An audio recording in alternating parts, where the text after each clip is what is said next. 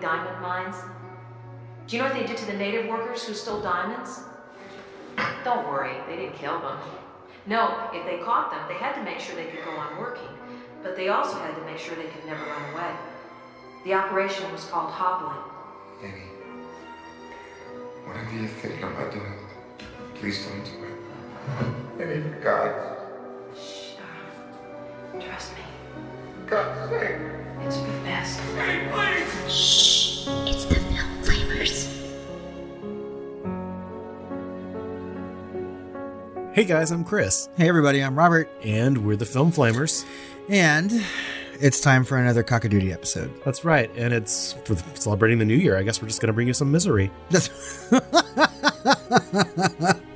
We're doing it as only the Film Flamers can. You dirty birds. You dirty birds.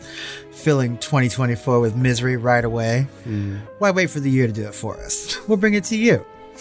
Just a quick note. If you have not seen this movie, there's lots of spoilers in this review, so please, before you listen to this deep dive, go watch the movie. You won't regret it. Do yourself a favor. If you haven't watched it, watch it. Yeah. Misery is a 1990 American psychological thriller film directed by Rob Reiner, based on Stephen King's 1987 novel of the same name, starring James Caan, Kathy Bates, Lauren Bacall, randomly, Richard Farnsworth, and Frances Sternhagen. The plot centers around an author who is held captive by an obsessive fan who forces him to rewrite the finale to his novel series. Misery was the second Stephen King film adaptation directed by Rob Reiner after 1986's Stand By Me. Misery would go on to be a success and would launch the career of Kathy Bates, though there have been lots of nominations, some of which we've covered right here on the Film Flamers. Misery, so far, is the only King film to receive an Oscar. Okay, listeners, we're your number one fan. This is Misery. You almost died. You have a compound fracture of the tibia in both legs, and the fibula in the right leg is fractured too. And as soon as the road's open, I'll take you to a hospital. In the meantime, you've got a lot of recovering to do. There is nothing to worry about. You're gonna be just fine. I'm your number one fan. My name is Annie Wilkes. I think one of my clients, Paul Sheldon, might be in some kind of trouble. You mean Paul Sheldon, the writer? Well, everybody sure likes those misery books. They had it at the store, Paul. They said he checked out last Tuesday. Isn't that a little strange? I guess it was kind of a miracle you finding me. In a way, I was following you. You were following me? Oh, Paul, I've read everything of yours, but the misery novels. You must be a good man. You could never have created such a wondrous, loving creature as Misery Chastain. You're very kind. The presumption must now be that Paul Sheldon is dead. You dirty bird. How could you? Misery Chastain cannot be dead. Misery Spirit is still alive. I don't want her spirit! I want her! And you murdered her! You don't think he's dead, do you? And don't even think about anybody coming for you, because I never called them.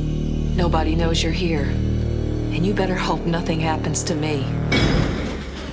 Because if I die, you die. I know you've been out. Is this what you're looking for? Eventually, you'll come to accept the idea of being here. Annie, whatever you're thinking about doing, please don't do it. Annie, for God's... Shh, darling. Trust me. God's sake. It's for the best.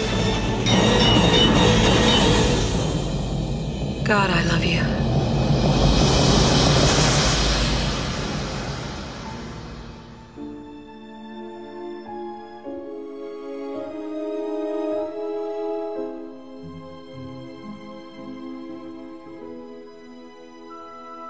Famed novelist Paul Sheldon, played by James Caan, is the author of a successful series of Victorian romance novels featuring a character named Misery Chastain. Per tradition, he's staying at the Silver Creek Hotel in Colorado to finish his latest novel. Wanting to focus on more serious stories, he writes a manuscript that he hopes will launch his post-misery career. After smoking his congratulatory cigarette and a glass of Don Perignon, think champagne, he sets out on his journey home from Silver Creek to his home in New York City. Unfortunately, Paul is caught in a cock-a-doodie blizzard and crashes his car, rendering him unconscious. A nurse, named Annie Wilkes, played by Kathy Bates, finds him and brings him to her remote home. Paul regains consciousness and finds himself bedridden with broken legs and a dislocated shoulder. Annie claims to be his #1 fan and constantly praises him in his novels. She offers to care for him until the telephone lines are reconnected and the local roads reopen following the Cocky Doody blizzard. Out of gratitude, Paul lets her read his new manuscript. She angrily criticizes the profanity in his new work, which disturbs him greatly, but she quickly apologizes. When she reads the latest Misery novel and discovers that the character of Misery dies at the end, she flies into an unhinged rage, revealing to Paul that nobody knows where he is, and she never informed any kind of authority or his agent of his whereabouts, effectively holding him prisoner in her secluded home. Feeling as though she's received a revelation from God to set things right, Annie forces Paul to burn the only copy of his new manuscript. She also provides a secondhand typewriter and orders him to begin writing a new novel titled Misery's Return, in which he brings the character back to life. Now in a wheelchair, Paul finds a bobby pin on the floor and uses it to unlock his door and leave his room. He begins stockpiling his painkillers and invites Annie to have dinner to celebrate the return of Misery. During the romantic dinner, Paul attempts to drug Annie by spiking her wine with the crushed painkillers, but his plan is foiled after she accidentally knocks over her cock-a-doodie glass. Paul breaks out of his room again and finds a scrapbook of newspaper clippings about Annie's past and learns that Annie was tried for deaths of several infants in the hospital where she worked, but the trial collapsed due to a lack of evidence. Annie had quoted lines from his Misery novels during her trial. Annie discovers that Paul has been sneaking out of his room, and in an operation called Hobbling Paul, she breaks his ankles with a sledgehammer to prevent him from escaping again. Meanwhile, the local sheriff, Buster, played by Richard Farnsworth, is investigating Paul's disappearance. Clues lead him to pay Annie a visit, but she murders him with a shotgun to the back when he finds Paul drugged in the basement. She then attempts to kill Paul in a murder-suicide, but Paul, concealing a can of lighter fluid in his pocket, convinces her to let him live long enough to finish the novel in order to give Misery back to the world. She solemnly agrees. When the manuscript is done, Paul asks for a cigarette and Dom Perignon. Thanks, champagne, and Annie complies. However, to her horror, Paul uses the lighter to set the new manuscript on fire, telling her, "I learned it from you." Paul then strikes Annie with the typewriter after she tries futilely to save the manuscript, and they engage in a violent struggle, with Paul suffering a gunshot wound to the shoulder from her revolver. He trips her, causing her to strike her head on the typewriter, then crawls out of the room, only for Annie to recover and attack again. Paul grabs a metal doorstop and bashes Annie square in the face, finally killing her. 18 months later, Paul is now walking with a cane, meets his agent, Marcia, played by Lauren Bacall, in a restaurant in New York City. The two discuss his first post-Misery novel, and Marcia tells him about the positive early buzz. Paul replies that he wrote the novel for himself as a way to help deal with the horrors of his captivity. Marcia asks if he would consider a non-fiction book about his captivity, but Paul, who suffers from psychological trauma from the experience, declines. Paul then sees a waitress approaching him, whom he hallucinates as Annie.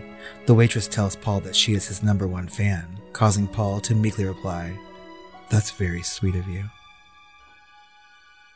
The cock-a-doodie end. That dirty bird waitress. You know what that synopsis needs? A little spam. More Frances Sternhagen. A little spam. I mix a little spam. Might be some zing. I kind of want to try that now, though, too.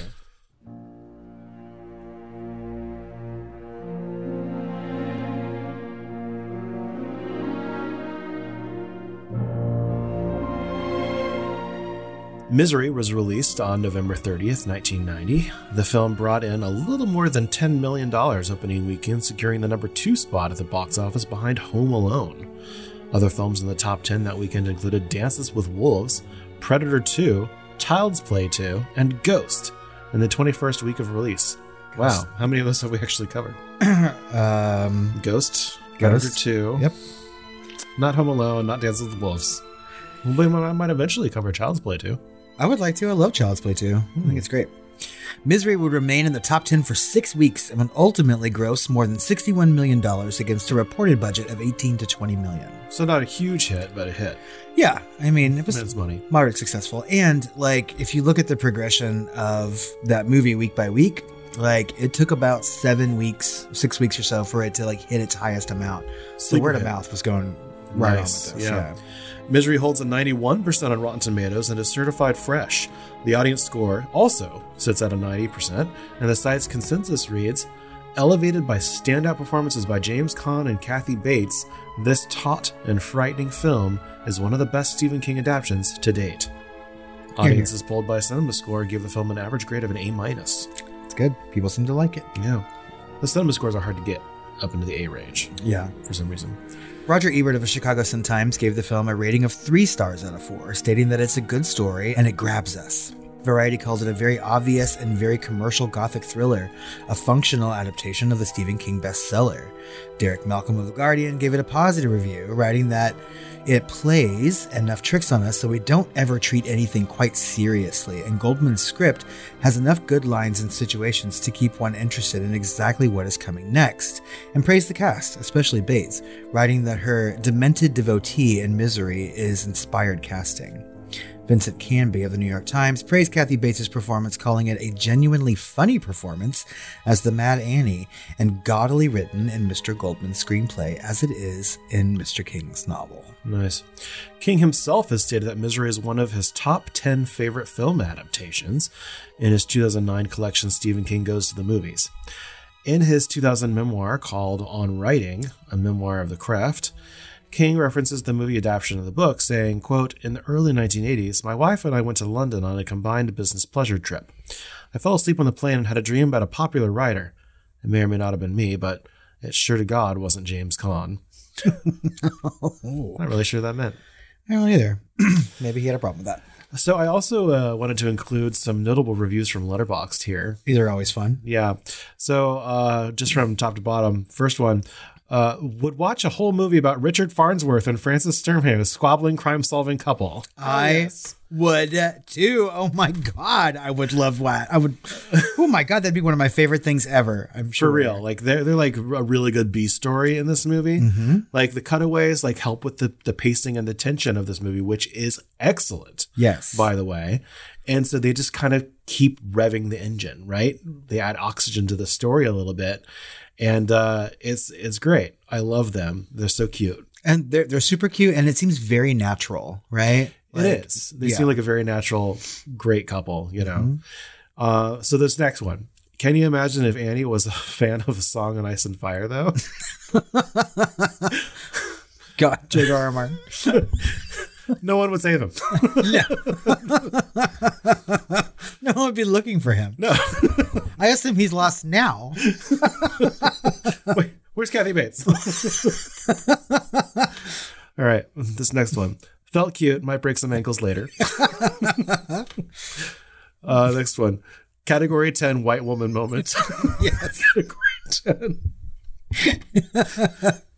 The next one. Celebrity's a bitch and creativity's even worse. He may have gotten out of the cock-a-doodle car, but his soul is still trapped there, screaming. And finally, this happened to my friend Eric once, except Eric was Denis Villeneuve and Kathy Bates was me. I'm your number one fan. It's called hobbling, Denis. I love Letterboxd. Really is one of the best things to happen to my cell phone in years. It does have some accolades and legacy for sure. At the Academy Awards, Kathy Bates won Best Actress.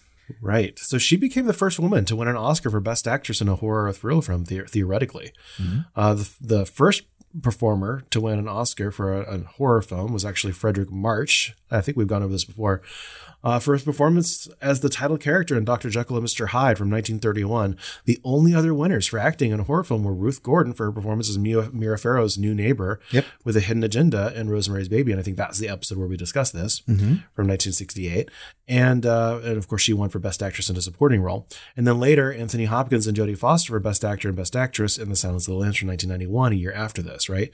And then later, Natalie Portman for Best Actress in Black Swan from 2010. Although there's numerous, you know, accounts of the nominations happening, like Sigourney Weaver for Aliens in 1986 that she did not win. Yeah. You know, but this is like few and far between. So it's just a very rare, we want to kind of lean into the fact that this is a very rare award for a horror film. And I feel like Daniel Kaluuya was nominated for Get Out, maybe for Best Actor. Maybe, perhaps. Yeah. But I mean, it's also rare for movies to be nominated for Best Picture. Yeah. This was not, you know, but if you look at other Stephen King works, a lot of them have been nominated for things. Like Carrie was nominated for Best Actress, you know, and Best Supporting Actress. And The Shawshank Redemption, while not exactly horror, but certainly Stephen King, was nominated for a slew of things and won nothing. Yeah. So stupid Forrest Gump. Well, she actually also won a Golden Globe. And the DFW Critics Association awarded her Best Actress. I have to include it every time I see it in the list. And at the Saturn Awards, it didn't win anything as far as I know, but it was nominated for Best Horror Film, lost to Silence of the Lambs. Best Actor, lost to Anthony Hopkins. Best Actress, lost to Linda Hamilton. Mm-hmm. What was she in 19? Was that Terminator 2?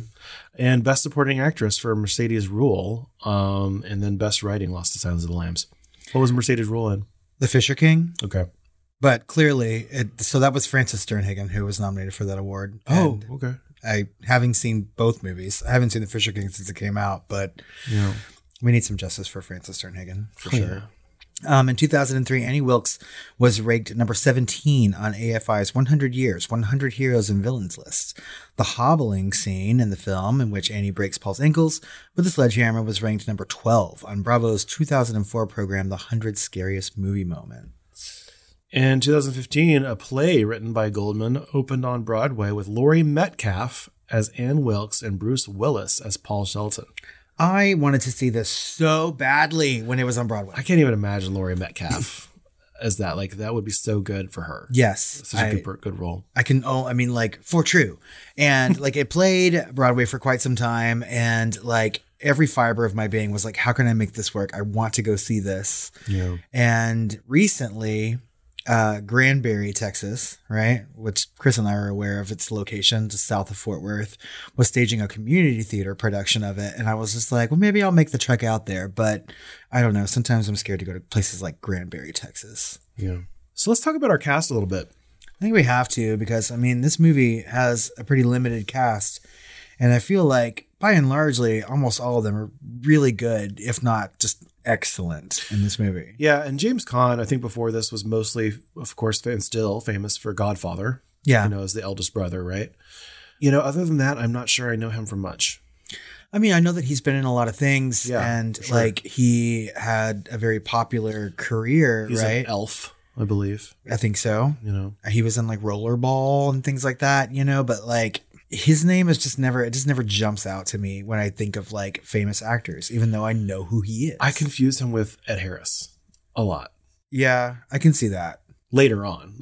Younger, they look nothing alike. No, but I don't know. I mean, if James Caan was in a lot of movies, they just don't like jump out into my brain. You know, it really is the Godfather and Misery that I think of the most when I think of him. Right. And of course, you know, he did a great job. Yeah. Serviceable. Although I think you were saying offline that you could have seen a different actor in this role. Yeah. So, I mean, I've seen this movie a handful of times, probably like 5 or so. And before this rewatch for the podcast, I had watched it maybe about like 5 or 6 years ago, right around the time that we were starting to talk about the Film Flamers and what it would be. And I was just like, oh, let me just watch this movie because I just wanted to do it. And this is the first time ever that I've seen this movie that I thought that I was just like, okay, yes, he's good in this, you know, but I feel like almost any other actor would also have been as good. I'm not sure that he brought something very specific to the role as an actor. And I think that's important, right? And I think that, like, to be such a reactionary character, like, mm-hmm. not really bringing anything, like, allows the focus to be put onto Kathy Bates and her character, which, if it's not going to be someone that's well-known or a household name, which she absolutely was not. No. At the time, she was completely unknown. I'm not even sure. I don't know if this was her first film, but she was a Broadway actress. Exactly. Right? And so with James Caan, I think, like, this movie is a really good example of like a symphony of like pitch perfect choices with cast and pacing and editing and et cetera.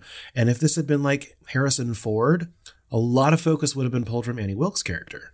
I guess that's true. And I didn't really stop and think about that, right? I mean, like, James Caan was probably well known enough to, like, maybe fill some seats, right? Yeah. As sort of a headliner to the movie, even though, like, his character by the end of it is not the main focus of the film, right? And that's good, though, like, because it was a sleeper hit, right? It was like, okay, well, this is Kathy Bates and this is James Caan. And I think the real seller here was probably Stephen King's name.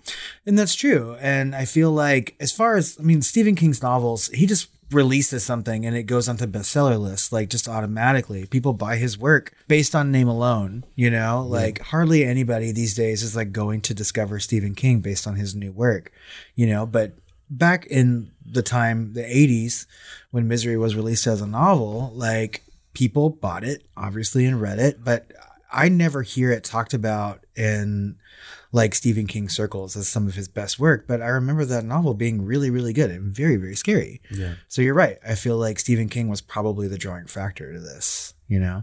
And Rob Reiner.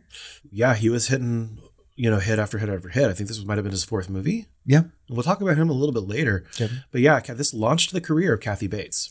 She won her Oscar for basically her first major film. And she's fucking excellent in this movie. Yeah. Like, I mean, no matter how many times you watch this, and I'm sure that we'll get into, like, sort of reactions to it on secondary watches, but, like, it's still frightening to watch her just, like, be so sort of, like, bipolar in her performance, right? It was so easy to suspend my imagination with her.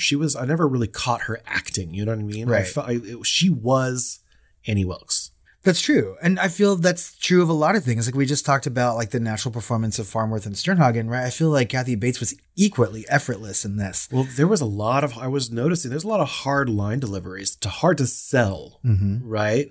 You know, oh, Paul, constantly, and just, like, stuff like that. Just like G. Willikers type of lines that are so ridiculous. Yep. But she sells them, and they're hard to do because they're not big, you know, obvious monologues a lot of the time. A lot of them are just, like, little one-liners that she just has to really believe in order, you know, to sell this character. And well, she does really, such a good job. You're right. And she really does have to believe in her character alone just to have those, like, turns of emotion as quickly as she does, right? Yeah. Because she literally goes from, like, fine to, like, screaming at him.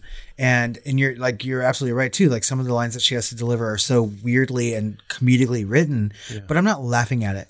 You know, like, one of the person said it was a really funny performance as her. And I was like, yeah, I guess when you hear words like cockadoodie, you would laugh. Dirty bird and all that stuff. But she's playing it as serious as a car accident. Exactly. Which is a very wise choice. And it's frightening to watch, you know? Like, I would be less scared if my captor was actually using the word fuck, you know? Yeah. Instead of saying effing. Like, that whole scene where she's talking about the profanity in his new book. I wrote down that quote for later. Yeah, because she was like, that effing pig feed. And here's one bitchly check or whatever. Yeah. It's like clear that she doesn't curse. You know what I mean? She doesn't know how to, but like that to me is frightening. If someone came in and actually said fuck to me, I'd be like, okay, but it's the ones who refuse to cuss. I'm like, I'm terrified of you. Get away from me right now. Yeah. So, but she's really, really good in this movie. And I feel like at the time, like if you watch her acceptance speech for this, you know, I think she looks like she's genuinely surprised to have won that award. Oh, yeah. And completely appreciative. You know, sometimes people get up there and just like everything is contrived in their speech because they know they're going to win. Yeah. Right. I feel like this was a surprise for her. And when it comes to like performances on film, I feel like well deserved. Like for once, the Academy will get something right. Sure. And be able to overlook genre. Well, she was also kind of handpicked. So I want to give some credit to the casting agent. Here, yeah, for sure. You know, but we also have Richard Farnsworth and Frances Sternhagen as Sheriff Buster and his wife, Deputy Virginia. They really fucking stole the movie from me on this watch. A little bit. Like I've never really noticed them as much before. In fact, I think I'd completely forgotten about them. For sure. And this watch, I'm like, I could have like a whole fucking movie or it's like a series about them just like as the wraparound on different like Stephen King stories or something. I wish that Stephen King would go back and do that. He's doing that a lot more in his career now. He created a character named Holly who was in like a series of books he wrote, Mr. Mercedes and so on and so forth, like crime novels. And then she came back in a more horror novel called The Outsider. And she was like my favorite part of that book. And now he's released an entire novel just about that character. Yeah. So I'm like, you should really go back into your career and like pick up some of these side characters and flesh them out just a little bit more. It was fun to see him bounce off of other characters, including just even on the phone with Lauren fucking Bacall. Yeah. You know, who just seems a little exasperated, but then she's like kind of apologetic.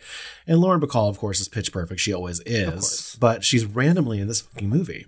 It was so random. I totally forgot that she was in this. And so when I saw her name in the credits, I was like, oh, yeah, I forgot she was in this movie. Yeah, and she completely represents the golden age of Hollywood. For sure. She's like the bridge between like the new and old, the Katharine Hepburns, you know, and then like the newer folk, you know. And she just looked outstanding. She looked like the golden age of Hollywood, like standing there on the phone. You know, she has like a couple moments in this movie, like 3 scenes, right? But I was like, Lauren Bacall is just amazing and just always pitch perfect. So there's a moment when Richard Farnsworth is on the phone with Lauren Bacall's character, and he has a rubber band around his fingers and he's just sort of fidgeting with it, right? And like his fingers are constantly doing the same thing over and over again. He doesn't miss a beat, delivers every single line. And it like, again, just looks so incredibly natural, you know, like watching this is like watching actual people, you know what I mean? And I feel that that's an astounding feat for actors to be able to do. Oh yeah. Very naturalistic, but also kind of character actors. Yeah. And I'm sure that people like Frances Sternhagen and Richard Farnsworth and Lauren Bacall are used to these sort of things. And Kathy Bates for sure has gone on to become a really good character actress. Like she's different in just about every movie that she's in, but she also has this sort of like comfort in her performances. Like, you know, if you're going to see a Kathy Bates movie or a movie with her in it, like she's going to be good. Yeah. I feel like she was some of the best parts of some of these not so successful American Horror Story seasons. She's always the best parts. Yeah. Like ever since Coven. She was great in Coven. I thought she was really good in like Roanoke, which was just a hit or miss season, you know? Yep. She was amazing in both of those. So, I mean, I feel like she plays like a satanic robot. That's right. The shit that he gets her to do. I mean, she's a good character actress. And I feel like this is a good start for her. And she went on to do some really amazing things. Yeah. So, well, as a background, producer Andrew Scheinman read Stephen King's novel Misery on an airplane and later recommended it to his director partner at the time at Castle Rock Entertainment, who was, of course, none other than Rob Reiner. And Reiner eventually invited writer William Goldman to write the film's screenplay. I didn't do much research on that because I wanted to really kind of double up on Rob Reiner and later the cinematographer of this movie as well. Yep. Who we have actually covered before. So Rob Reiner had already directed Stand By Me, you know, which was released in 1987, which, of course, Stephen King loved and considered it to be the first real successful adaptation of his work, which I'm surprised to hear. I thought he would have liked Carrie. I know he didn't like The Shining. He didn't like The Shining at the time. I mean, I don't know. I don't want to put words into Stephen King's mouth because I don't really know the details for sure. But I think that he was just appreciative for his work to have been adapted in the first place, maybe, because he was kind of a newer author. Like by the time that he had put out Misery as a book, he had been writing like as his career, right, for maybe like 10 years, or a little bit more than that.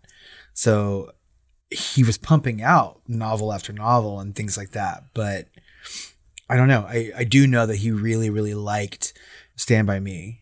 But I also feel like when he writes things like The Body, it's a little bit more autobiographical, and maybe that's why he liked it as much. Oh, well, for sure. Yeah. Rob Reiner, though, started as a writer for the Smothers Brothers. Oh, my God. One of which just died a few days ago, by the way. Really? Yeah. So in the late 60s for their TV show, he went on to write for the Partridge Family, All in the Family, which he also famously starred in as Archie Bunker's liberal son-in-law. Meathead. And Happy Days. Oh. I didn't know that. So he a lot of these times he would write in these, and then he would also star in them. Sometimes as the guest star that he would write. So he'd like almost write for himself as well. So it'd be kind of interesting. His first feature was This Is Spinal Tap. Mm-hmm. And then, you know, The Sure Thing, which I have not heard of. That's got, what's his name? John Cusack in it. Oh, okay. Yeah. And then his third feature was Stand By Me. And that's an excellent movie. You know, like if I feel like if it's not already on the Stephen King polls that we've put on Patreon, it certainly needs to be, right? Because it's a good companion to this for sure. Yeah. And it was at least on one of our top 10 adaptions. Yes. Like it's an excellent, excellent film. So. But I mean, for those like for just like he is super eclectic. Mm-hmm. Like I've almost never heard of a more eclectic director than Rob Reiner, just looking at Spinal Tap, Sure Thing, and then Stand By Me. And then he went on to do The Princess Bride. It's true. And then When Harry Met Sally. All those are very, very different movies. I think you could say there's a string of romance through some of them, but also like, you know, weird parodic comedy and like other things. And then he did Misery. I feel like just based on this list, you know, and not the things that maybe came after Misery, but like he does projects that he wants to do as a director. He's not going to do just anything. I guess like back then, like he could have probably taken his pick. Spinal Tap, Sure Thing, Stand By Me, Princess Bride, When Harry Met Sally, and then Misery. Mm-hmm. After that, he did A Few Good Men, one of the best legal dramas. I didn't realize he directed that movie. And then his career went south after he did North. Elijah Wood. Yeah. Yeah. Because I remember seeing all these. That's the one I think I saw in the theater. And I was like, this is trash. Oh, my God. And they did that Annette Bening, Michael Douglas thing with the American President, which was okay. Yeah, this is a fine movie. It's and fun. Then Ghosts of Mississippi, The Bucket List, and like a bunch of others. But just nothing super notable except for maybe LBJ recently in the last couple of years. I haven't seen that. I haven't seen The Bucket List. Ghosts of Mississippi is a good movie. Yeah. But I mean, really, it's like that late 80s, early 90s, like string of movies that he did. And Castle Rock Entertainment, his production company, was no slouch. You know, like I feel like anybody of a certain age who was watching movies in the theater back in the 90s knew what that little promo cut looked like at the start of movies, right? With the lighthouse and all that stuff. And like it would go on to produce many other Stephen King adaptations as well. Like he had his hand in a lot. So, and I really like it when very specific directors, producers, writers all make multiple Stephen King adaptations, right? Because you know that they like the source material. Rob Reiner's done 2. Right. Flanagan's done several, you know. What's his name? Who did The Shawshank Redemption? And The Green Mile. Darebout, yeah. And The Mist. And The Mist, right? So, I mean, like these people go back to Stephen King work because they like it, right? Well, they get good results from them too. And they do, and they are the best adaptations, the ones who like really care about the source material, who go back time and time again for inspiration from him as a writer, right? Except for Bryan Singer, he never went back. No, good riddance. Exactly. Right, but Rob Reiner is also really, really famous for being like an outspoken liberal in Hollywood, so much to the point where he's been like parodied across the board. Yeah. You know, in different movies or TV shows or skits, you know, and things like that. I don't really remember what for. I mean, his character on All in the Family is certainly outspoken. Yeah. And it's fun to see the dynamic between him and his father-in-law. That was the basis of that show, essentially, right? Bridging old and new. And I feel like that character is not really a stretch from who he was during that time period or even still today. Yeah. Right? So. Yeah. So as far as casting is concerned, the part of Paul Sheldon was actually originally offered to William Hurt twice. Wow. And then Kevin Kline, Michael Douglas, Harrison Ford, Dustin Hoffman, Robert De Niro, Al Pacino, Richard Dreyfuss, Gene Hackman, Robert Redford, and they all turned it down. Warren Beatty was interested in the role, wanting to turn him into like a less passive character, but eventually had to drop out because of post-production for Dick Tracy was extended. So eventually someone suggested James Caan, who had agreed to play the part. And of course, Caan commented that he was attracted by how Sheldon was a role unlike any of his others, and that being a totally reactionary character is really a lot tougher. He's certainly not reactionary in The Godfather, right? He's hot-headed. Yeah. Also, theoretically, Jack Nicholson was heavily offered the role. Oh, that would have been. That would have. Well, he would have done. All these actors would have done an amazing job, right? But it would have pulled focus. Yeah. And the movie would have been out of balance, in my opinion. Out of the list that you just said, I mean, like there's some that I could definitely see and some not. I feel like Richard Dreyfuss would have been a quiet performance. I think William Hurt would have been good. William Hurt would have been a really quiet performance too. Kevin Kline, I think, would have been excellent. Maybe, yeah. You know, but it seems like they just literally offered it to anybody. With De Niro and Al Pacino, just stop it. Yeah, no, that's just like no. Harrison Ford, his presence, his face would have just drawn. Yeah, I don't. Away. You know? I mean, like ultimately, I feel like James Caan was the right choice to go, even though he seems to have been like their last choice. Yeah. And honestly, like over time, the more you see someone play a role, it's sometimes hard to say like I can't picture anybody else doing it. I certainly feel that way about Kathy Bates, although something tells me you're probably going to tell me some other people who are up for that role too. But I don't know. In this particular watch, I was just like, I'd kind of be interested to see someone else do it. But based on that list, I don't know. James Caan was probably the best. Mayhaps, at least in hindsight. Yeah. So far as Annie Wilkes, Angelica Houston, and Bette Midler were not only up for, but they were both offered the role of Annie Wilkes. Oh. But both of them turned it down. Okay, Bette Midler, you mentioned off mic, right? So yeah, I can see that now in my head. It took me some convincing, but you're correct. Angelica Houston, I cannot. She can be, you know, I saw some of the other roles that she was playing around that time. Lonesome Dove and some other things, you know, and she can be a lot of different things. Angelica Houston's a great actress. Yeah, she's a great actress at the time, obviously. No, I mean, she's good in things like Prizzi's Honor and stuff like that, you know. But like, I don't know. I almost wonder if she was up for it because of Barry Sonnenfeld. But interesting. This is just one of those things. Like, I cannot picture anybody but Kathy Bates doing this, except for maybe Laurie Metcalf on stage. But then Bette Midler as well. So we'll talk about that in a little bit as well. But yeah, both of them were offered and both of them turned it down. Midler would later say that she deeply regretted the decision. According to Reiner, it was Goldman who suggested Kathy Bates, then unknown, that should portray Annie Wilkes. But yeah, it was originally too violent. Bette Midler decided it was too violent, and later she was kicking herself. Because she could have won an Oscar for that if she had done it well enough. She could have, you know. It would have been really easy for Bette Midler to go over the top on that, though, I think. I think so, in a performance space, in a written way, right? But, like, it's hard for me in my brain to picture Bette Midler holding up a sledgehammer and bringing it down to someone's ankle. Oh, I could see that in a second. Really? Yeah. Have you not seen First Wives Club? I think. Or Hocus Pocus? But, again, all those roles, she's like... verbally catty, you know what I mean? I have no doubt that she could like deliver the lines and things in this movie, but in a physical sense, I'm not sure I can see Bette Midler doing that. Yeah, and if I did, maybe it would have been like twice as shocking, but it was shocking enough already. So I do want to talk about Barry Sonnenfeld, who is the cinematographer of this movie, right? He began as we've talked about him before. Uh-huh. So he began his career in pornos. And then became a cinematographer for things like Raising Arizona, Big, When Harry Met Sally, and Misery. Some of those movies sound familiar because, of course, Rob Reiner directed a couple of those, right?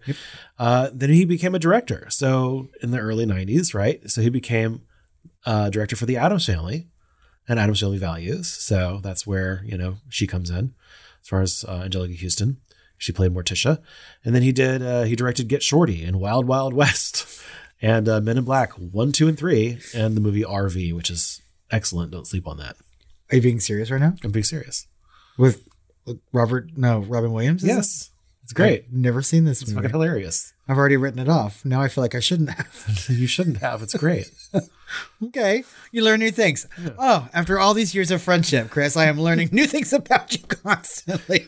I was sleeping on it. My parents showed it to me and it was fucking great. Now I'm so intrigued. It's hilarious. Barry Sonnenfeld as a director, I think, is excellent. Obviously, Addams Family and Addams Family Values are something that you and I both love and have talked about on the podcast, right? Get Shorty, I think, is an amazing movie. It's when he starts to work with Will Smith that I'm like, meh, Wild Wild West, that's okay. It's fine. Men in Black, I was never the biggest fan of. I like the first one. And Wild Wild West was famously taken over from Kevin Smith. Oh, yeah. Yeah, because he was actually going to do a Superman movie. And then this producer got involved and was like, well, we're going to make it into this giant fucking spider and Superman has to fight the spider and blah, blah, blah. Yeah.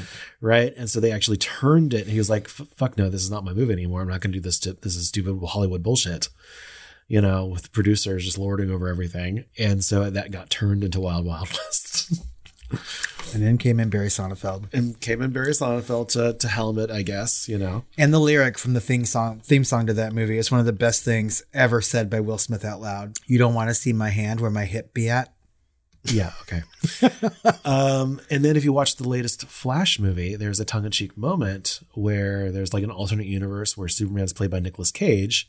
Because Nicolas Cage was going to play Superman, and he's fighting a giant spider monster or whatever. Jesus. And it's like, it shows a quick thing of like what the movie could have been, because that was a whole thing. Anyway, fun. Good times. Who directed that? What? Who directed that? The Flash movie? Yeah. I don't know. Okay. Some bloke. Some dude. So the film score was composed by Mark Shaman, who's serviceable here. And apparently he's done a shit ton, like Beaches. Oh, there you go.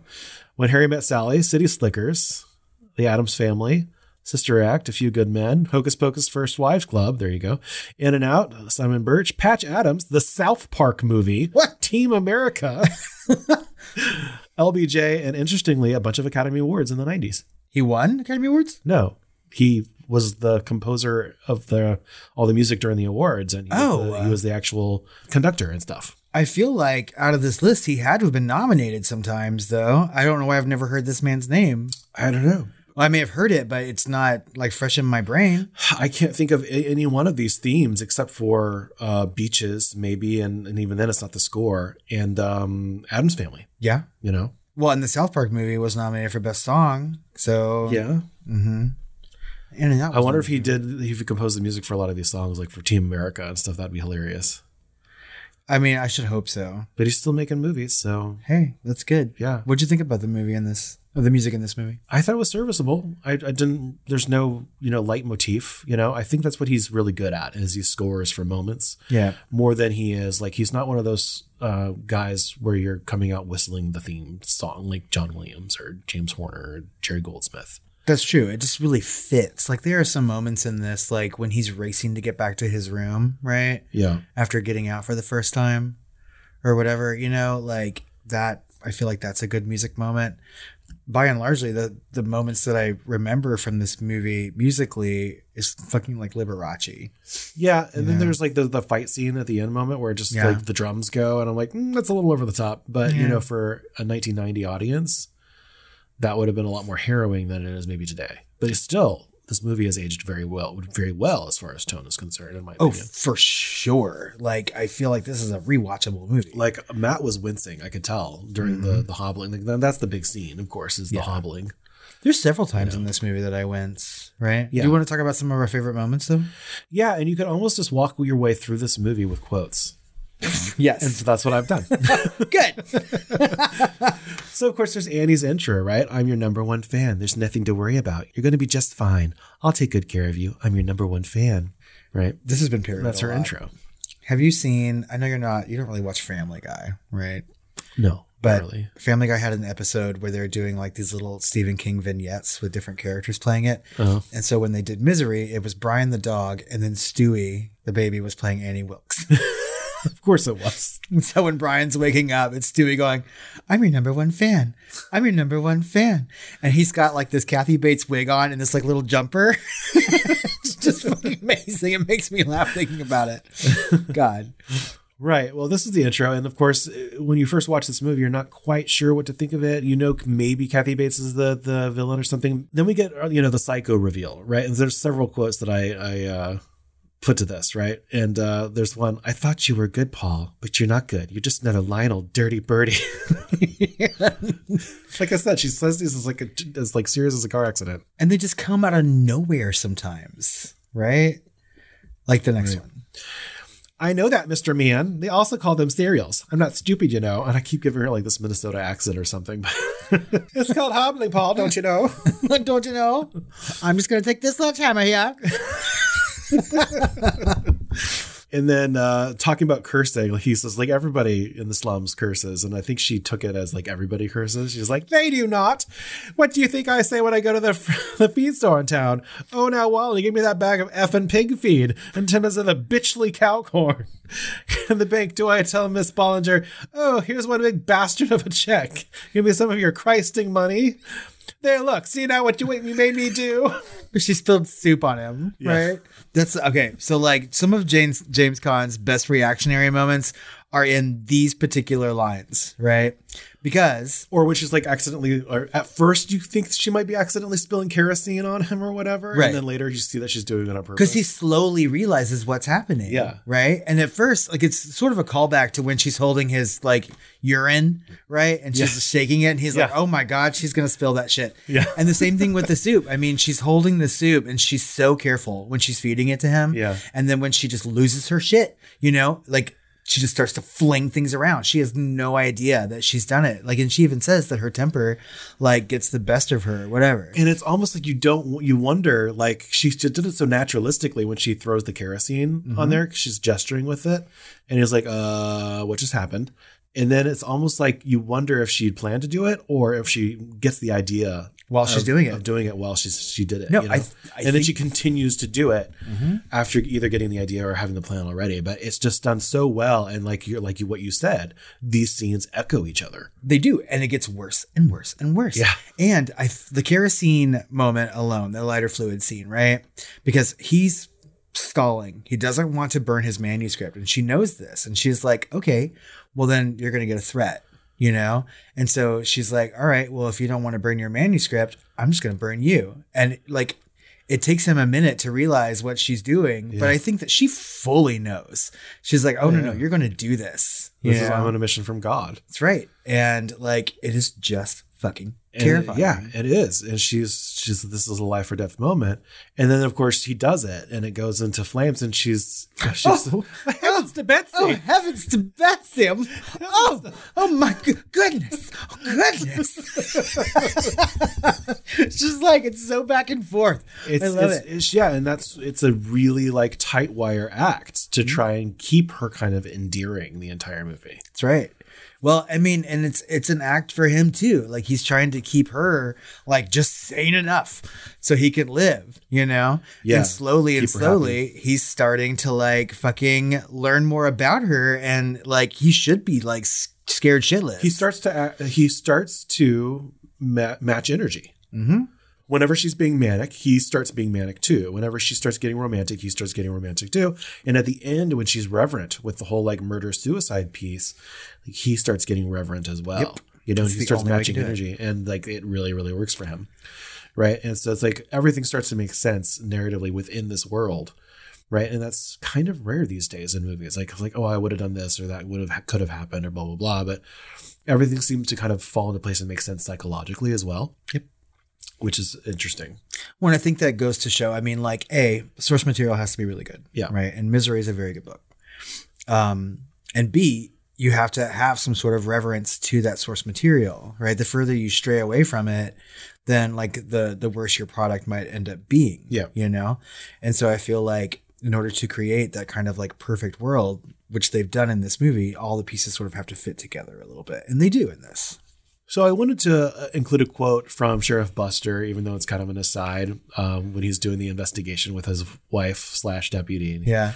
And she's being, you know, her normal kind of catty self or whatever. And he responds. Yeah. You see, it's just that kind of sarcasm that given our marriage real spice. And then he says it again later on. He's like, there's that spice again. Yeah. Like, if anything, all I want in life is to like grow old with someone so I can have this kind of rapport. And banter, yeah. Yeah, the kind of rapport that takes like 50 years of like bickering with someone or whatever, you know, but still loving them. So there's that spice again. It's just that kind of sarcasm. That's really, marriage, real spice. I think that my favorite moment is when she's driving the truck and he's in the passenger seat and she puts her hand on his leg and he's like, when you're driving this vehicle, you're my deputy first and my wife second. Or something like that. I was like, this couple is fucking amazing. I know. And then she's just like, well, this deputy would rather be under the covers at home with her husband. I'd rather be under the covers with you. I was like, I love it. I love them. God. Anyway, and then here's the section I like to call. It's called Hobbling Paul. Oh. Even though that's not the quote. And so I thought I would use this opportunity to put this is actually a monologue. Yep. Is where it comes. And she just says, I know you've been out twice, Paul. First, I couldn't figure out how you did it, but last night, I found your key. I know I left my scrapbook out. I can imagine what you might be thinking of me, but you see, Paul, it's all okay. Last night, it came so clear. I realize you just need more time. Eventually, you'll come to accept the idea of being here. Paul, do you know about the early days of the Kimberly Diamond Mines? Do you know what they did to the native workers who stole diamonds? Don't worry, they didn't kill them. That would be like junking a Mercedes just because it had a broken spring. No, if they caught them, they had to make sure they could go on working, but they also had to make sure they could never run away. The operation was called hobbling.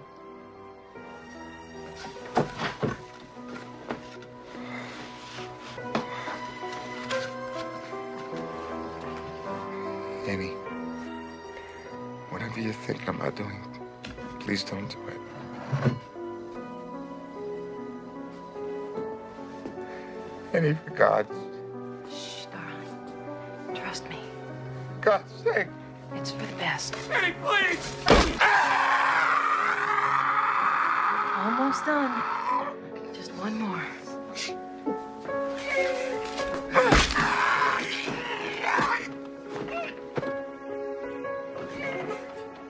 God, I love you.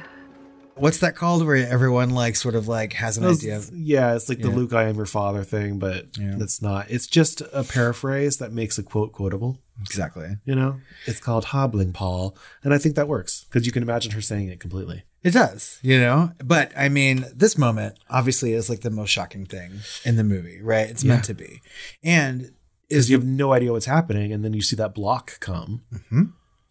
And like I had seen this movie before I read the book. Yeah. Right. Because I read this book later on into my like high school years or whatever. And I didn't know that there was a difference in the novel. Like in the novel, she cuts off one of his feet. With an axe. With an axe. Yeah. And I'm not sure why they changed it in the movie. I think that it's for the better, right? Because it's a little bit scarier this way. Well, I think that they thought it would be too violent. But also they changed it because they thought it would remove all endearment from her character. Oh, maybe it made her a little less sympathetic. Less sympathetic because it's straight up cutting off his feet versus something he can heal from, right? And so what they did was something that ended up kind of being magical, which is much more horrific and inventive, but still something that he could come back from. It's like the most horrific thing that she could do without permanently maiming him. Exactly. Theoretically. Right. And it still might permanently maim him. But it's so much more horrifying because you can see the break. It's not just some bloody stuff that we've seen 1,000 times. And that's what I was going to say is that like by this point, by 1990, we have seen in horror movies, like items get amputated, you know, and that's nothing new. What you don't see very often is something like, okay, just this scene alone, when she hits his foot with the fucking sledgehammer and you see his foot twist, right? It is the most gut-wrenching, like wincy fucking moment. Yes. The combination of her like picking up a sledgehammer, you literally only see one foot get hit, just the one. Yep. You know, but it's enough. It's stuck in your brain that they don't have to show the second one. It's two. It's because it goes to his performance because you see her hit it and you hear him scream. Yep. And then it goes to his face. And you hear it happening, but you see him scream. It gets to show both of their performances, which is great because there's 2 feet. Right afterwards, isn't she's like, my God, I love you or something like that. You know what I mean? God, I love you, Paul. Yeah, it's just fucking terrifying. And like something else that I caught myself because earlier we talked about one of those critics saying that her performance was comedic, you know? And yeah, when I was younger watching this movie, you laugh at words like cock-a-doodle, you know what I mean? But this time around, because I had started this document before I watched the movie, and I was thinking to myself, my God, like we're literally, for people who find this hilarious, like we're laughing at someone who really has some sort of mental disorder, you know? And like, she really is like, just, she's got some problems. Some sort of like personality disorder with like Munchausen syndrome by proxy. And clearly. All that stuff. Yeah. So, I mean, like, I don't know, just as an adult watching this, like it seems a lot more serious to me. Yeah. And I feel like if I were in James Caan's situation, like I would being a little bit more sympathetic to people who have like mental disorders. I would be a little bit more scared. Yeah. It doesn't really change anything though. You know, she's still a human being and it's still funny when she's like saying cockamamie car or whatever, like, you know, on the road and stuff like that, you know? So we eventually get to the point where he is being forced to write the story, you know, and so she's excited because she's read the first, you know, little bit of it. And so she's going through the house going, misery is alive. Misery is alive. Oh, this whole house is going to be full of romance. Oh, I'm going to put on my Liberace records. I love that moment. I'm going to put on my Liberace records. She's like a cartoon. Well, and then we get that like amazing like montage scene set to Liberace where he's writing. Yep. Lots of good moments outside the house. You know, it's a really good time passage montage. Yeah. And like this is finally because she was like being a huge editor and critic of his work. She's like, no, this is terrible. Like, do it again. I expect nothing less than your masterpiece. Exactly. Yeah. No pressure. Right. Yeah. But she was like, you can't do this. You can't do that. She was like, she'd only read that book theoretically one time, and she knew everything that happened. She was like, no, at the end of the book, this happened, blah, blah, blah. She had that whole like serials moment, you know? And I was just like, my God, this woman will never let him go. You can't cheat us. You have to actually start where you ended off. Yeah. And then later on, when she talks about when Buster comes to see her, and she's talking about, like, it's my mission in life to rewrite or take up the work, whatever. You could see with the plan. Yeah. All of a sudden, you saw it kind of come into fruition where she was just going to, like, leech off of him and have him write the stories and she was going to publish. And she was going to keep him forever in that house. She would never let him leave, no matter how many times she had to hobble him. Yeah. Ooh, it's fucking terrifying. Yikes. So then we get to their candlelight dinner, which is probably one of my favorite scenes, if not my favorite scene in the whole movie outside of the hobbling and all that other stuff, because like, I can't really remember any specific quotes, but there's just a lot of great dialogue in that scene with all the entendres and everything else going on with the word misery. And, you know, there's a lot of tension going on. He's trying to drug her in the wine. And then she like, you know, catches her sleeve against it and spills it while she's trying to like light a candle. And like, there's so much at stake. Everything is at stake. Like, for the movie in this moment, like that's like the center of this movie is that candlelit dinner and everything kind of hinges on it. And, you know, I just think it's really, really well done. And that's when I think a lot of the people in this movie are most like leaned forward in their seats, you know, just to see what happens in this moment. Because so many things have happened leading up to that candlelight dinner. He's already been out of his room, right? He has enough of those pills that he doesn't have to like squander anymore. He's got enough to do it. He sets his own plans in motion and he knows exactly who he's dealing with. Like really, he's already been out, you know, but you know, she doesn't really know it yet. Right. Yep. And so like, it's just a lot. And like, he's done so much work to get there. And then all of it falls apart.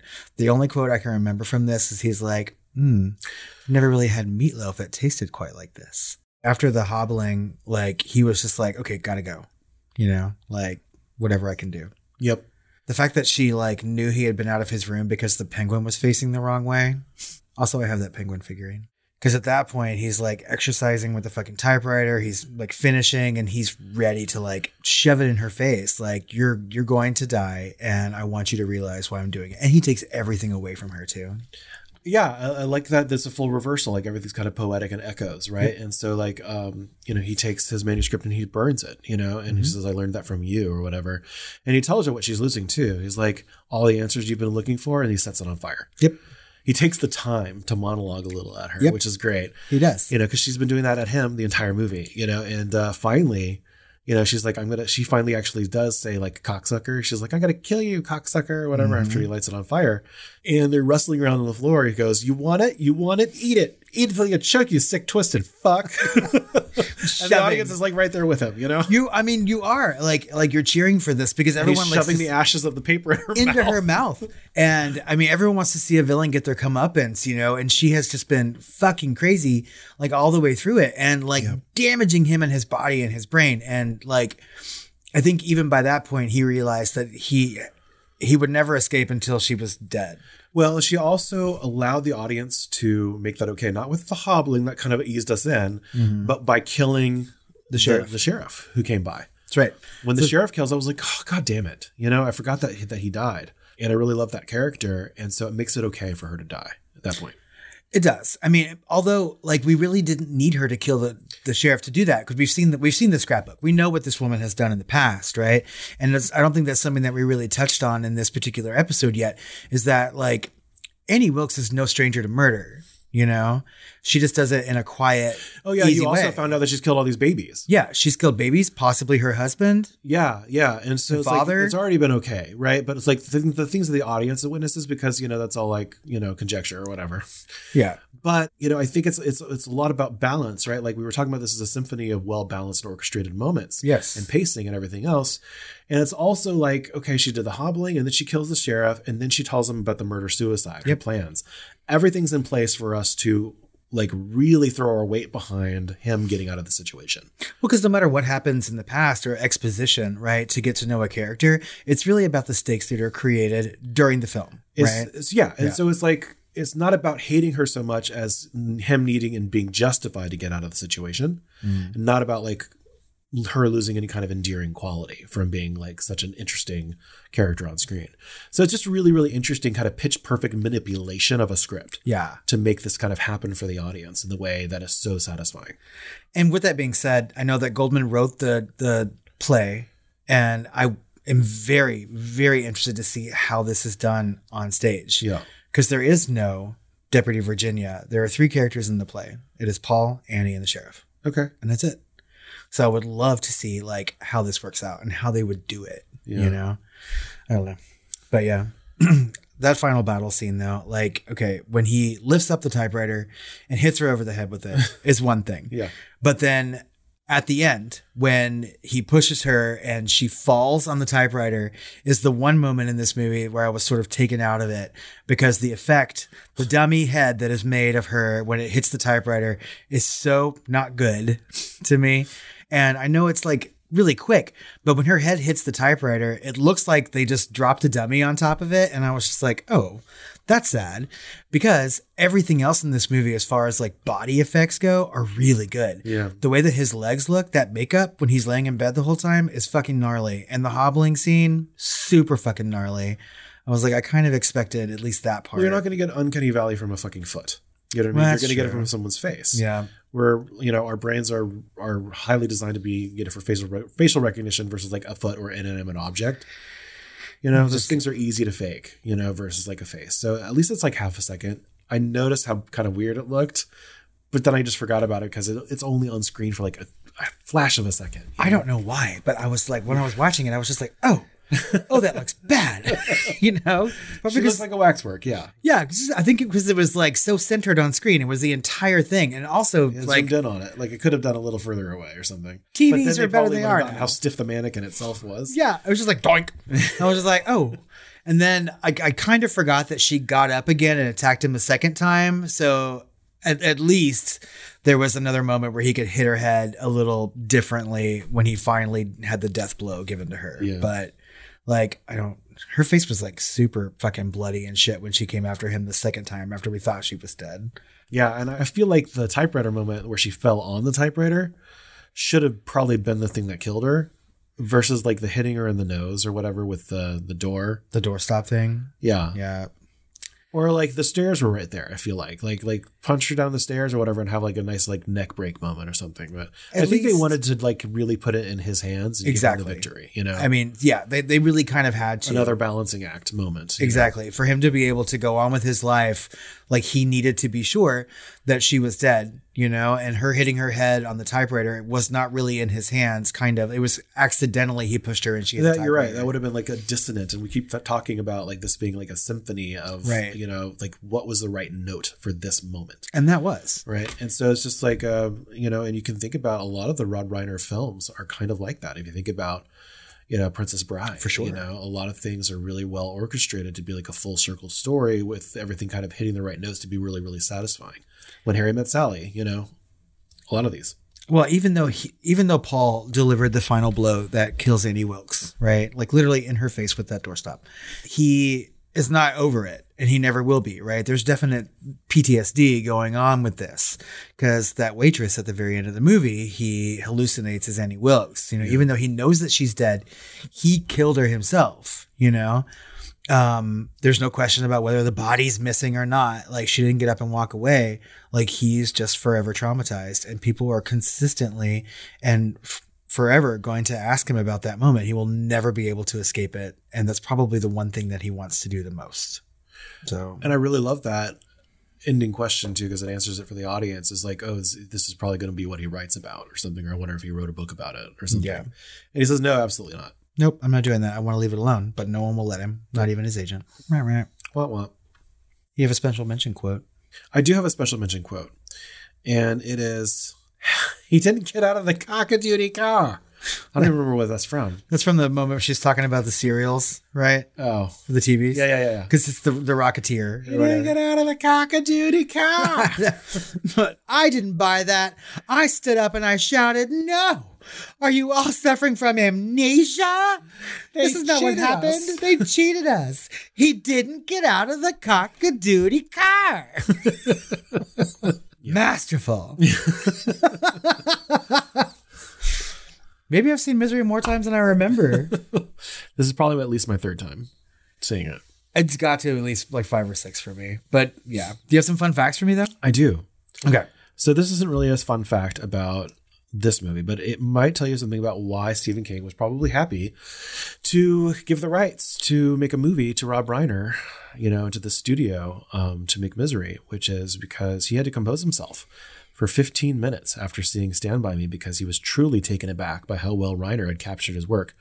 One of the most autobiographical of Stephen King's writings. Yeah. And I think I kind of mentioned that earlier in the episode, right? Yep. So, I mean, I feel like Stephen King will put a little bit of himself into a lot of his work, but there are some things that he's written that's so obviously about him or his childhood. He has a very large fondness for things from that time period. Yeah, Dreamcatcher, It a little bit, yeah. Yeah, and so, like, Stand By Me really does capture the essence of that short novel, right? I feel like Rob Reiner is some of the, like, the best when it comes to adapting Stephen King because he is so faithful to the material. I love it. So James Caan and Kathy Bates clashed over their acting methods. Caan believed in as little rehearsal as possible. Bates, with her theater background, was used to practicing a lot. When she commented to Rob Reiner that Caan was not attempting to relate or listen to her, Reiner told her to use that frustration toward her character. It's called hobbling, James. That was actually James Caan's foot. It looks so good. We're going to keep it. I can see that. I mean, like Kathy Bates to me seems like a perfectionist. Like sometimes you can see actors and actresses deliver their lines in such a way that you know that they've like poured themselves over it. Right. Like James Caan, we've already called his character reactionary, right? Or his performance reactionary in this. He seems that kind of way. He's like, yeah, let's just see what happens. Which is funny because Francis Ford Coppola, of course, did Godfather, right? And he was famous from Godfather. And Francis Ford Coppola really, he was an acting teacher before he was all this stuff. And so he likes to do all this prep work. You know, he had Anthony Hopkins, you know, doing like all this prep work for weeks in advance with, you know, and it's like Anthony Hopkins doesn't need that kind of, you know, preparation or whatever. So it's like James Caan, like he should be at least used to it from at least one other feature that he was famous in. Maybe that's why he decided not to do any rehearsal after that. He's like, I had enough. Yeah. I read it. I'm fine. I don't need to like come up with something new line and then throw a ball at someone. Like whatever. Practices. Can you imagine like Kathy Bates's exasperation, like being fully prepared for a scene and then James Caan going line like, in the background? I'd be holding that sledgehammer the whole time. Like, do you want to rehearse? All he had to do was lay there like bib lettuce, Caan. Anyway, speaking of which, James Caan had to stay in bed for 15 weeks of shooting. Caan said he thought that Rob Reiner was playing a sadistic joke on him, knowing the actor would not enjoy not moving around for so long. Caan was not used to playing a reactionary character and found it much tougher to play. Why would he think that he's getting a sadistic joke played on him? Did he read the fucking script? For real, though. Or the book? Who knows? And also, like, I'm trying to think about his other roles. I mean, like, even in The Godfather, I don't think that he was moving around a shit ton. But not laying there. Well, maybe, yeah. I mean, 15 weeks of shooting in bed is a little annoying. But, you know, it's like maybe it was, maybe the point is that he didn't let him up like for breaks and stuff. Like, bring Caan his lunch. Kathy, spoon it. Here's your rehearsal time, Kathy. Use it wisely. Oh my God. It's called cream of mushroom, Caan. It's called tomato bisque, Caan. Stephen King was quite impressed with Kathy Bates' performance in this film, so much so that he later wrote 2 more roles for her. The title role in his novel Dolores Claiborne was written with Bates in mind, and Bates later starred in the film adaptation of Dolores Claiborne, which we're going to cover next week, obviously. Yes, ma'am. King also wrote the script for the TV miniseries The Stand in 1994. His original novel featured a male character named Ray Flowers. Upon hearing that Bates wanted to be involved in the miniseries, King rewrote the part as a woman, Ray Flowers, with an E, just so Bates could play the part, although it was uncredited. She was only in it for a second, too. Oh, well. But she's good. Yeah. Again, I like it when people come back to Stephen King, and Kathy Bates is no exception. And we're going to get into Dolores Claiborne next week, so I'm not going to like blow my load early. But my goodness gracious, She's so good. And if King is writing something from a novel perspective, thinking forward to a film adaptation, like, that's good. And I'm glad that all this came to fruition because she's masterful in that movie. My first experience with her, I think, was I had seen her in other things, and I think I'd recognized her. Mm-hmm. But I really, I think my first real experience with her was in Titanic from 1997. Really? Yeah. As the unsinkable Molly Brown. So I had seen Misery, obviously, around the time that it came out. I don't think I saw it in the theater, but I at least watched it on video upon its release. And she also really struck me in Primary Colors. Did you ever see that movie? No. With John Travolta? Mm-hmm. No. I think she's really good in that. Like, by the time Titanic rolled around, like, I knew who Kathy Bates was, for sure. I really didn't. Yeah. And so I watched that and I just was like, who is that? She was awesome. She had a lot of great screen presence, you know? And she does, like, in everything that she's in. And she's kind of the audience in that movie a little bit too, because by the end she's like, why aren't we saving these people? You know? That's right. Anyway, she's pretty cool. And Misery, before it was turned into a Broadway play, was almost turned into a Broadway play with Julia Roberts as Annie Wilkes. What? Yeah. Stephen King vetoed the idea because Annie is, in his words, a brawny woman who can sling a guy around, not a fucking pixie. Julia Roberts. Out of every actress that we have mentioned in this episode. Yeah. No. I put my foot down. Yeah. Julia Roberts. And he's right. Like, when she rescues him from the car, she's like holding her fucking like tire iron with James Caan over her shoulder and trudging through the snow. You can't even tell, like, it's a woman. Yeah. I know. I'm just like, what the fuck? I'm just like, I can't do that. Yeah. I don't like lifting up a case of water out of my trunk to carry inside, let alone a whole man. Yeah. Julia Roberts. Give me a fucking break. During the course of the film, Annie says, "Oh, Paul," 12 times. God. Oh, Paul. I'm such a cock-a-doodie. Dirty bird. Dirty bird. So, final one. And I am proud to present our first fun fact that is actually from Film Flamers. Mm. In our top 10 Stephen King adaptions episode, Misery was number 5 on my list. Can you guess which number it was on yours? No. Oh, God. 1? I don't know what your number 1 was, but you didn't put Misery on your top 10 at all. Really? Really. Oh my God. That is a glaring mistake. I know. It was number 5 on mine. And I need to go back and listen to that episode now, because I went back and looked at our Letterboxd lists, because we separated our lists. And my God, Misery is nowhere to be seen. Dolores Claiborne's up there. I need to go look at that list now, because was I just making my favorite Stephen King movies and not talking about their adaptation so much as compared to the book? I was like, these are my favorite Stephen King movies.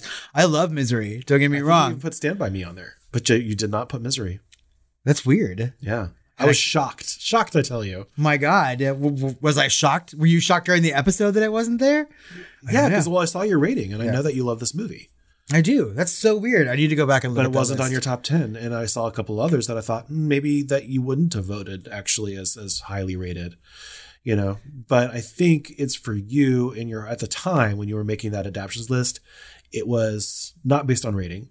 Probably not. But based on the cockles of your heart. Probably. Yeah. The cockles of my cock-a-doodie heart. Yes. For sure. I don't know. I'm super intrigued now. Thank you for that fun fact. I'm glad that we can finally have Film Flamers fun facts in our episode. You're welcome. My gosh.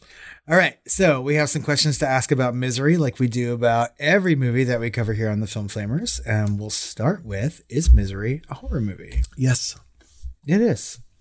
Not even like horror adjacent. I don't think that it's in your face with the horror, really. But I think calling it just a psychological thriller is not doing it service. I feel like there are some really fucking scary moments in this movie. Oh, yeah. Which leads me to, were you scared while watching Misery? Yeah, sure. There's the slasher moments in this. Yep. There's escape and slashery kind of like hide and seek moments a little bit. There's a lot of tension, you know, that ratchets up, you know, speaking of another nurse. And I think there's certainly moments of horror with, you know, the death of the detective. Or sheriff, I guess I should say. And of course, the hobbling, you know. Yeah, the hobbling for her, I think, for sure. I think that's the most like in your face, like horror moment of this movie. Right. But when Sheriff Buster is shot like through the chest. Yeah. Like, it just seems to come out of fucking nowhere, right? And it's like at a moment where you're like, oh my God, he's finally going to get saved. And there's just like this death. And she's standing behind him holding a gun. I was like, this is definitely a horror movie for sure. Yeah, I think we both went, no, when that happened. And I feel like this would be a good, like, you know, show to watch with friends. It's okay to kind of talk. Yeah, for sure. You know, during it a little bit, you know, and like you can really enjoy this with family and friends in a way that some other movies you can't, you know, as much. You know, and I feel like there's a lot of like hooting and hollering that can happen in this movie too. And I really enjoy movie watches like that. Yeah. Like some of my favorite times watching movies with you is when we're able to just sit there and sort of like comment on our own. Guffaw with laughter. Out of 5 stars, what did you rate Misery? My score matches yours at 4.5. Yeah. Does that happen often? Not very often at all. Yeah. But it has happened. I think 4.5 is good. I think there was a time when I probably would have rated this movie 5 stars, right? It's glaring omission from a list excluded. I feel like this is a really, really good movie. I feel like it's rewatchable. And I feel like you will get different things from this movie on rewatches. Like, yes, you're not going to be as shocked at some moments. I think it's impossible to forget a hobbling scene, right? But knowing that it's coming gives you a little bit more ease in which to like watch the things that are happening, watch the performances a little bit more, and really just get like the nuanced aspects of everything about this movie. I think it's incredibly well made. It is. And I only gave it a 4.5 for one reason. It's because Rob Reiner watched all of Hitchcock's entire oeuvre to prepare for this and wanted to learn how to really film a thriller. And he was already a competent director, right, of his own, and you know, had his own style and everything else, which he kind of abandoned a little bit from a technical filmmaking standpoint, as whereas like where he was placing his camera. And there was a couple of times where he was like kind of try hard Hitchcock, and some of those camera angles were a little jarring for scenes of just simple dialogue back and forth, and I fucking hate that. Nope, I completely agree with you. I was trying to pinpoint why I didn't give it 5 stars on this. And my last rewatch before this was before the days of Letterboxd, or at least before I was on Letterboxd. Super subjective reason. But for me, like I now know based on my research, like some of these angles are really bothering me. And it seems kind of, and then I read in my research today that it was because he was like looking at all this Hitchcock. And I'm like, it all, you know, clicked into focus for me. And same. Now that you said this to me, because while I was watching it, I was just like, this doesn't feel like a Reiner movie, really. Like watching Stand By Me and watching this are like very two different experiences. And that's fine, just based on plot alone, you know. But I feel like at the time I was watching this and I couldn't quite pinpoint. I was like, I feel like Reiner is trying to be someone that he's not technically. And it seems like a very Hitchcockian kind of movie. So that kind of makes sense. And it didn't need to be, because he was a very competent director. Yeah. When he kind of gets out of his own way is when it's working best. Exactly. You know? And so it's like when he's trying to do this kind of avant-garde, like camera placement, which is rare in the film. It's not always happening. It's just like during really random scenes, like he'd get it all up into himself. And James Caan remembers that every time he'd get down on himself while making that movie, he was like, who do you think you are? Hitchcock? Oh. Yeah. So it kind of all comes into place. And this is a near perfect movie. And I feel like if he hadn't tried so hard to be Hitchcock, it would be 5 star. It wasn't even about the camera angles for me. Just like sort of like the beats of the movie itself seemed very Hitchcockian. In fact, while I was watching it, I thought to myself, God, if Hitchcock were alive by the time this novel was published, he would have given his left nut to make this movie. Oh, yeah. You know, like he would have. And he would have done a good job. But I mean, there was just a little something that was keeping it from being 5 stars, and it wasn't performances and it wasn't the movie itself. I think that like maybe, just maybe, parts of it just weren't as original as they could have been. That's called Hitchcock, Robert. Yeah, clearly. Finally, who's the hottest guy in Misery?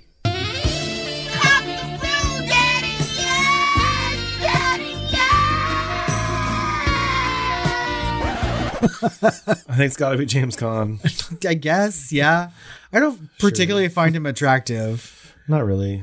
Whatever. He was in Godfather, for sure. Yeah, he was super attractive in Godfather. Yeah. So, but there's like slim pickings in this, for sure. It was like two men, really. Well, I guess the hotel front deskman. Front deskman? But that's about it. Yeah. Although there were times watching this where I thought to myself, I would totally be Richard Farnsworth's partner. I would have been like, I don't care. It could have been some May-December romance and I'd be fine with it. And we're like, oh, Richard, let's go solve crimes together.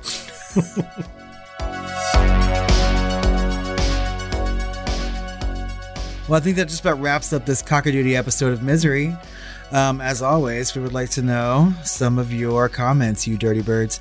Find us over on social media at The Film Flamers on Twitter, Facebook, Instagram, or Threads. You can email us at tiredqueens@filmflamers.com or call our hotline at 972-666-7733. The operation was called Pegging, Paul.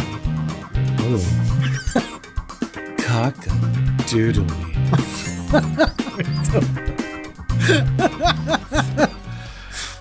Catch us next week when we cover Dolores Claiborne, and over on Patreon, we are also going to be covering more Stephen King with another poll.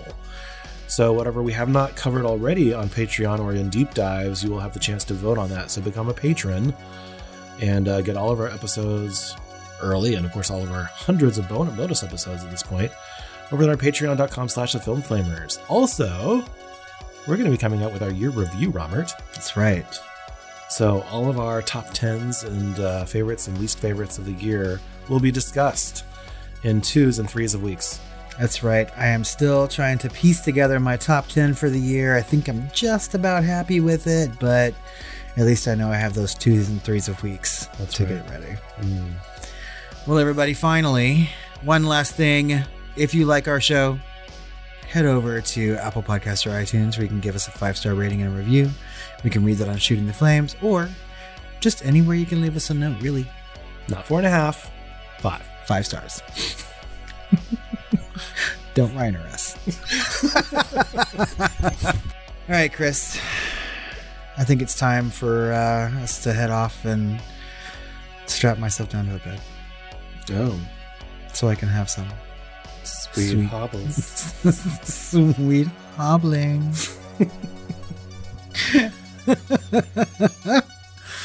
You dirty bird.